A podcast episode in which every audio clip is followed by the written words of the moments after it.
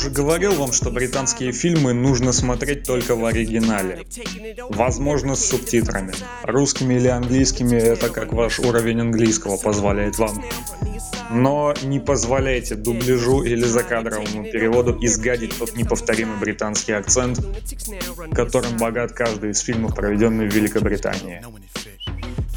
Окей, таким было вступление. Ну а теперь салам, подонки. С вами Роберт Картрайт, и это очередной выпуск проекта FTI FTP.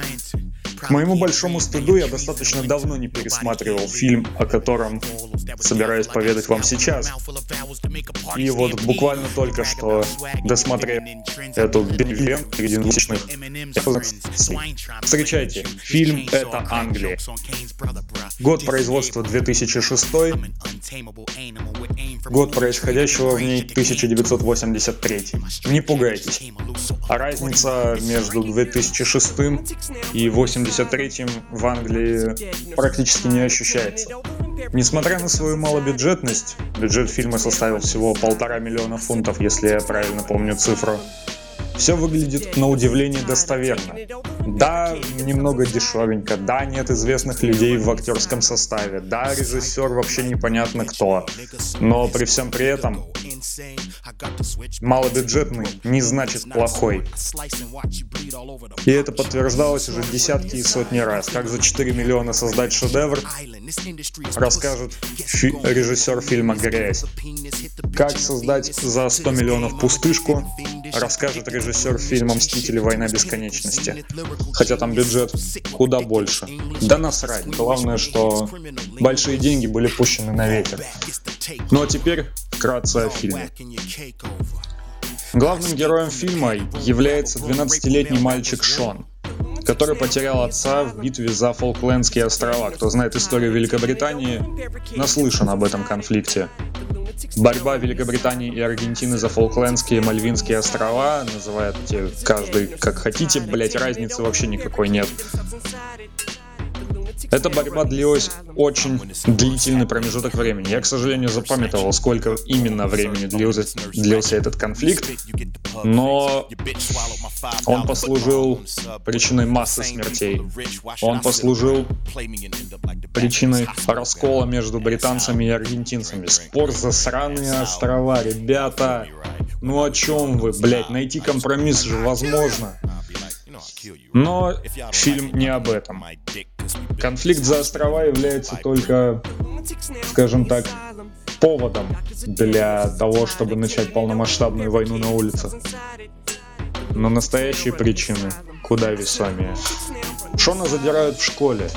Из-за его внешности актер выглядит как человек, который болен очень серьезным заболеванием. Хотя по факту 12-летний Томас Тургус, блистательно сыгравший Шона для своих лет, блистательно для своих лет и для других лет, и, блять, вообще для любых лет, блистательно сыгравший Шона Томас Тургус, страдает синдромом дефицита внимания и гиперактивности. Во многом из-за этого у него было такое девиантное поведение в школе, безотцовщина, мать страдающая, точнее страдавшая от онкозаболевания. В общем, в общем, Томас с детства был предоставлен сам себе, посещал школу не более одного дня в неделю и к 13 годам заполучил СДВГ. За свое участие в кинопробах Шон запросил...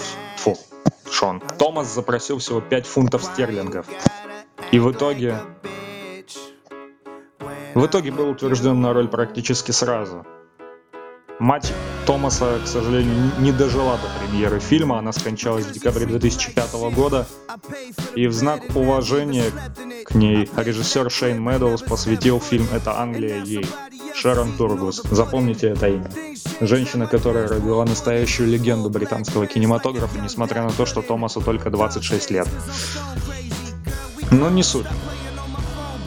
Скажите, ребята, многие ли фильмы с таким количеством ругательств, сцен насилия и сцен сексуального характера станут показывать подросткам?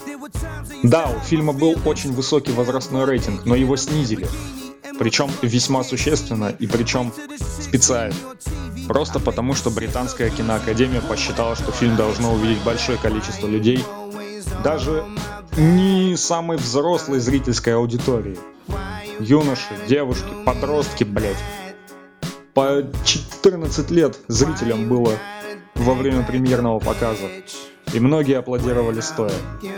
Ну, это конечно, возможно, пижу, но я бы сделал именно так, если бы я был на премьере этого фильма.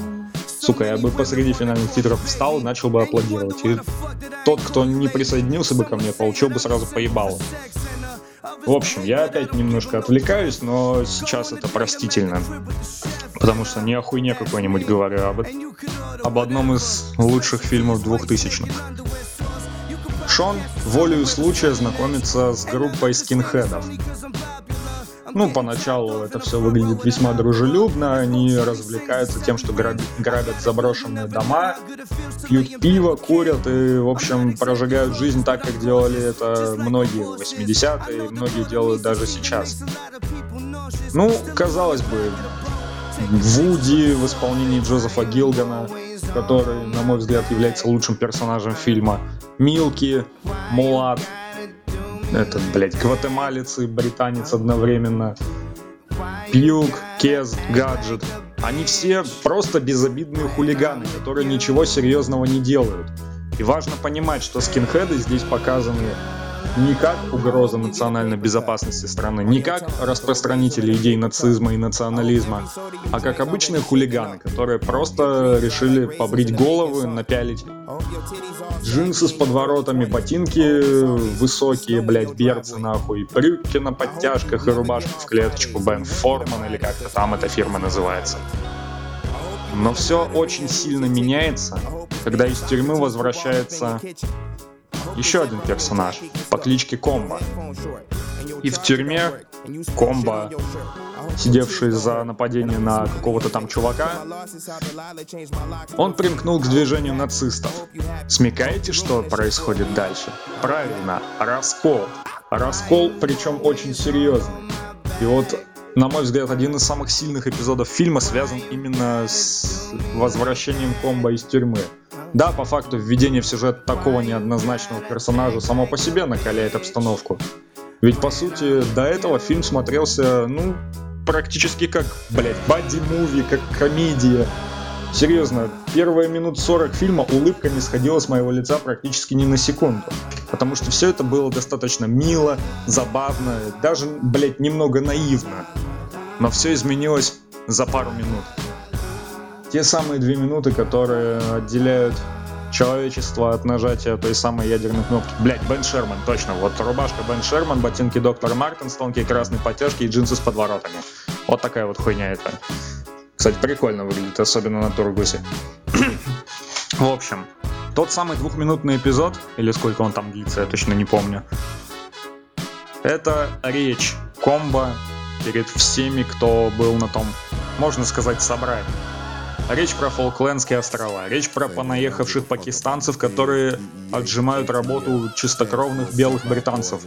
Проще говоря, из-за этих гадов они без работы сидят. Кто смотрел Южный парк, тот поймет, откуда взята эта фраза. Но комбо достаточно быстро перегибает палку, когда упоминает вой- войну за Фолклендские острова. Это очень сильно злит Шона, который набрасывается на комбо с кулаками и кричит «Во, во время этой войны погиб мой отец, ты никчемная сука!» В результате вот этого вот конфликта банда раскалывается на два лагеря. Одни поддерживают комбо в его борьбе с понаехавшими ублюдками, а другие, в их числе Вуди, покидают команду. И тут-то, ребятушки, начинается самый пиздец. Вы не сможете оторваться от просмотра второй половины фильма. Лично я не могу это сделать уже какой раз. Сколько раз я смотрел этот фильм? Наверное, достаточно много, но последние года полтора как-то оставлял его на потом. И вот сегодня вечером не сделал этого, не оставил на потом. Посмотрел, пересмотрел, вспомнил. Погрузился в меланхолию. Словил, блять, МакКонахи. Называйте это как угодно. Мне абсолютно насрать.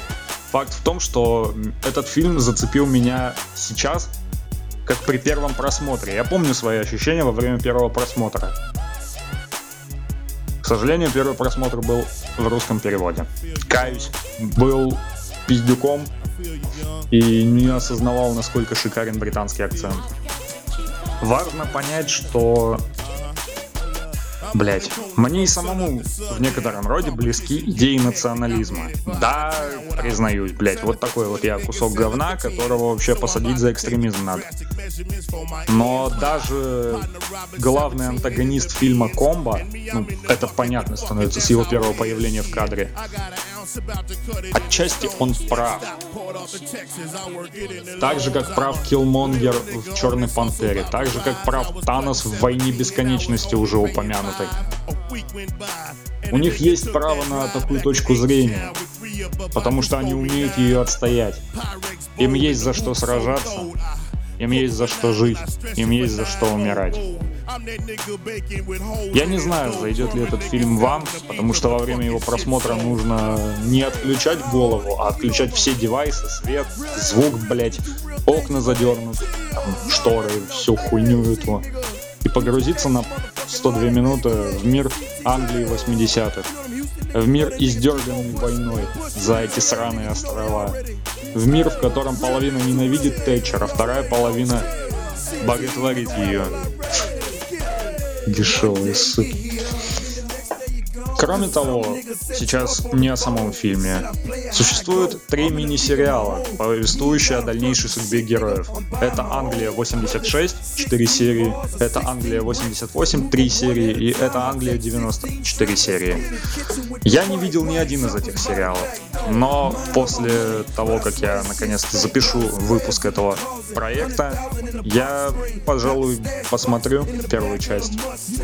Думаю, что она зацепит меня меньше, чем полнометражный фильм. Хотя, кто знает, ведь старые-то герои никуда не делись. В общем, это Англия, безусловно, фильм, который должен увидеть каждый уважающий, уважающий себя белый человек и даже не белый человек. Похуй, смотрите это абсолютно все. Можете даже, блядь, с семьей посмотреть, с родителями нахуй. Потому что это фильмы, поднимающие... Блядь, эти фильмы поднимают проблемы, о которых нельзя молчать. Да, там показан 83 год. Да, все достаточно просто, устарело морально, никаких электронных девайсов нет. Но все равно проблема национализма, нацизма и скинхедов, она же никуда не делась. Вот она, блядь, на улице. Посмотрите. На улице толпы лбов избивают больного, как там у Оксимирона было. Короче, 12 минут определенно не хватило для того, чтобы рассказать об этом фильме максимально подробно, потому что больше времени у меня нет на запись, по сути. Так что я, пожалуй, завалю ебальник и позволю вам сделать выбор.